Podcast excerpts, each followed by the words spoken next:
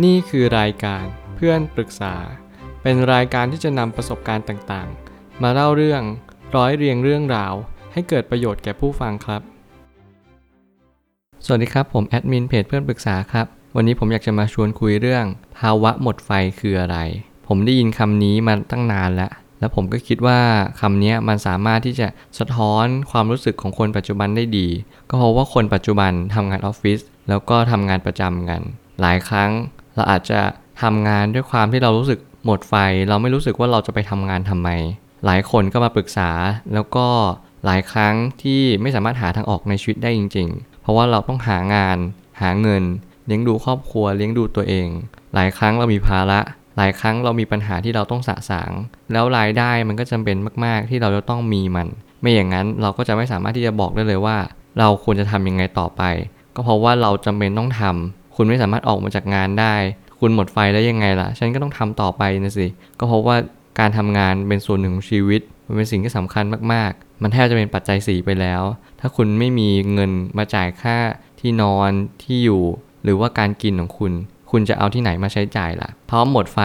มันก็เป็นเหมือนกับการที่คุณไม่มีเรี่ยวแรง คุณไม่สามารถที่จะไปต่อได้แล้ว แต่คุณก็ไม่รู้หรอกว่าคุณจะแก้ไขปัญหานี้ยังไง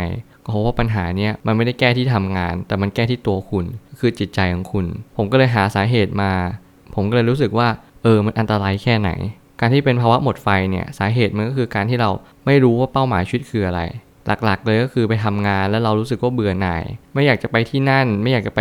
ที่ทำงาน หรือว่าเรารู้สึกว่าไม่อยากที่จะไปเผชิญหน้ากับปัญหาต่างๆ เรารู้สึกว่าการเผชิญหน้ากับปัญหา มันทำให้เราอ่อนแอลง มันทำให้เราแย่ลง คุณเลยรู้สึกว่าการที่คุณอยู่นิ่งๆ หรือการที่คุณไม่ไปทำงานเนี่ย คุณมีความสุขมากกว่าแล้ว แล้วคุณก็ไม่มีความหมายในการทำงานจริง ๆ ว่าคุณทำไปเพื่ออะไร บางทีคุณอาจจะทำเพื่อประสบการณ์ หรือว่าเพราะอะไรต่างๆ มากมาย แต่บางทีบางครั้ง คุณก็ไม่รู้ว่าการที่คุณจะไปจริงๆอะมันเพื่ออะไรจริง ๆ แม้กระทั่งเจอหัวหน้า เจอเพื่อนที่ทำงาน หรือว่าอะไรก็ตาม คุณรู้สึกว่ามันเป็นภาระไปหมดเลย รู้สึกว่ามันเหมือนคุณต้องแบกเอาไว้ตลอดเวลา คุณไม่สามารถวางมันลงได้ ตื่นเช้ามา คุณก็เริ่มรู้สึกว่าเบื่อหน่าย คุณไม่อยากจะไปทำงานละคุณบอกกับตัวเองว่า เออ วันนี้จะเจอเรื่องอะไรแย่ๆแน่เลย แล้วกลับมาบ้านคุณก็ไม่อยากจะคิดถึงเรื่องงานเลย คุณก็มีความรู้สึกว่า เออทำไมเราต้องทำงานนี้ด้วย ถ้าเกิดคุณถามบ่อยๆบ่อยเข้า แล้วคุณไม่สามารถหาคำตอบได้ มันจะกลายเป็นภาวะหมดไฟ เพราะหมดไฟมันไม่ได้ยากอย่างที่คิด มันเป็นภาวะที่คุณไม่สามารถที่จะ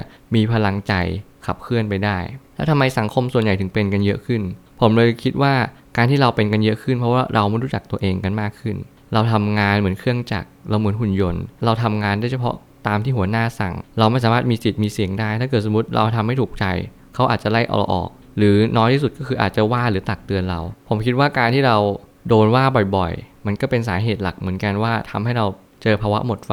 คุณลองคิดสิครับว่าคนเราชอบคำตำหนิเหรอนะการที่เราอยู่บนสังคม การที่เราอยู่ผู้คนมากมาย มันมีแต่ปัญหาแน่นอน เพราะแต่ละคน ก็แต่ละความคิด แต่ละนิสัยเขาอาจจะพ่นพิษใส่เราท็อกซิกใส่เรา ตรงเนี้ยมันเป็นสิ่งที่สำคัญมากๆ ที่เราต้องคำนึงว่าเราอยู่กับสังคมแบบไหน ถ้าคุณไม่มีตัวบำบัด ถ้าคุณไม่มีตัวจุดประกายว่า เออ เราสามารถที่จะจัดการปัญหาชีวิตได้ โดยการเข้าใจมัน โดยการยอมรับมัน มีธรรมะเป็นพื้นฐาน บอกเลยว่ายากมากๆ ยิ่งคุณเจอคนเยอะมากเท่าไหร่ คุณก็เก็บความสงสัยมากเท่านั้นบางครั้งมันไม่มีคำตอบ ถึงแม้มีคำตอบคุณก็ยังไม่น้อมรับ เพราะว่าคุณยังไม่สามารถเห็นประโยชน์มันได้ว่า การน้อมรับมันช่วยได้จริงๆเหรอ เราต้องสู้สิ เราต้องแข่งขันสิ เราต้องชนะ เกมนี้เราแพ้ไม่ได้ บางครั้งการแพ้ก็เป็นประโยชน์ บางครั้งการยอมกันก็อาจจะเป็นสาระดีๆ ที่ทำให้ชีวิตคุณมีค่ามากขึ้นก็ได้ จัดการปัญหายังไงดี หลายคนจัดการปัญหาด้วยการที่เข้าไปคลุกวงในแล้วก็คิดว่าการที่เราจัดการปัญหา คือการที่เราทำงานต่อไปเรื่อยๆ ความรู้สึกเบิร์นเอาท์หรือหมดไฟมันจะหมดไปเอง ความรู้สึกหมดไฟมันจะไม่หายไปไหนตราบเท่าที่คุณไม่ได้สนใจมัน เพราะหมดไฟมันเป็นเหมือนแฝงในยะอยู่ในความรู้สึกของคุณลึกๆว่า คุณไม่มีพลังในการทำงาน นั่นแหละไอความหมายเขาว่าพลังอะคุณต้องหามันให้เจอ อย่าพยายามไปบีบบังคับ หรือพยายามอย่าฝืน เพราะมันจะยิ่งหนัก ถ้าเกิดรู้สึกว่าไม่ชอบงานที่ทำอยู่ ก็อยากให้ทบทวนอีกรอบหนึ่งว่าทำงานนี้เพื่ออะไรทำงานนี้แล้วคุณได้อะไรบ้าง ถ้าเกิดสมมติคุณรู้สึกว่าคุณไม่ได้อะไรกลับมาเลย คุณก็ต้องออกมา แล้วคุณก็ต้องหางานที่มันตอบโจทย์ในชีวิตคุณ มันตรงกับเป้าหมายในชีวิตคุณ ซึ่งมันอาจจะยากสักหน่อย มันเหมือนอุดมคติ แต่คุณจะเป็นต้องทำไม่อย่างนั้นคุณก็จะไม่มีความรู้สึกว่าภาวะที่มีพลังใจมันเป็นยังไง มันก็จะตรงข้ามกับภาวะหมดไฟ และสุดท้ายต้องเพิ่มพลังใจให้ได้ด้วยตัวของเราเอง คุณจะต้องรู้ว่าการเพิ่มพลังใจของคุณคืออะไร คุณต้องรู้จักตัวเองในระดับหนึ่ง คุณอาจจะเป็นคนชอบอ่านหนังสือ คุณอาจจะเป็นคนชอบออกสังคม หรือชอบเที่ยว บางคนเติมพลังด้วยการเที่ยว บางคนเติมพลังด้วยการอยู่นิ่งๆอยู่แบบเวลาอยู่ที่บ้าน ใช้เวลาอยู่กับตัวเอง คุยกับตัวเอง self talk ไปบ่อยๆ ตรงนี้มันทำให้เรารู้ว่าเราเติมพลังด้วยการทำแบบไหน บางคนอาจจะเสพติดก็ได้ แต่คุณไม่ควรจะเสพติด เพราะว่าอะไร บางครั้งคุณอาจจะไม่ได้อ่านหนังสือ คุณอาจจะไม่ได้ออกไปเที่ยว คุณไม่สามารถเติมพลังได้ การเติมพลังมันต้องง่ายที่สุด เร็วที่สุด และสะดวกสบายที่สุด ผมเชื่อว่าการที่เรามีสติในการใช้ชีวิตเนี่ยมันจะเป็นตัวเพิ่มพลังที่ดีมากๆมันทำให้คุณเรียนรู้ว่าในการปรับตัวเนี่ยมันสำคัญมากๆ คุณอาจจะต้องปรับความคิดในระดับที่เร็วที่สุด เพื่อมีคำตอบว่าคุณจะทำงานนี้ไปต่อทำไม และคุณก็ต้องเพิ่มพลังใจในระดับสูงที่สุด เพื่อให้คุณมีแรงที่ทำงานต่อไป ไม่เป็นภาวะหมดไฟ และผมเชื่อว่าทุกปัญหาย่อมมีทางออกเสมอ ขอบคุณครับ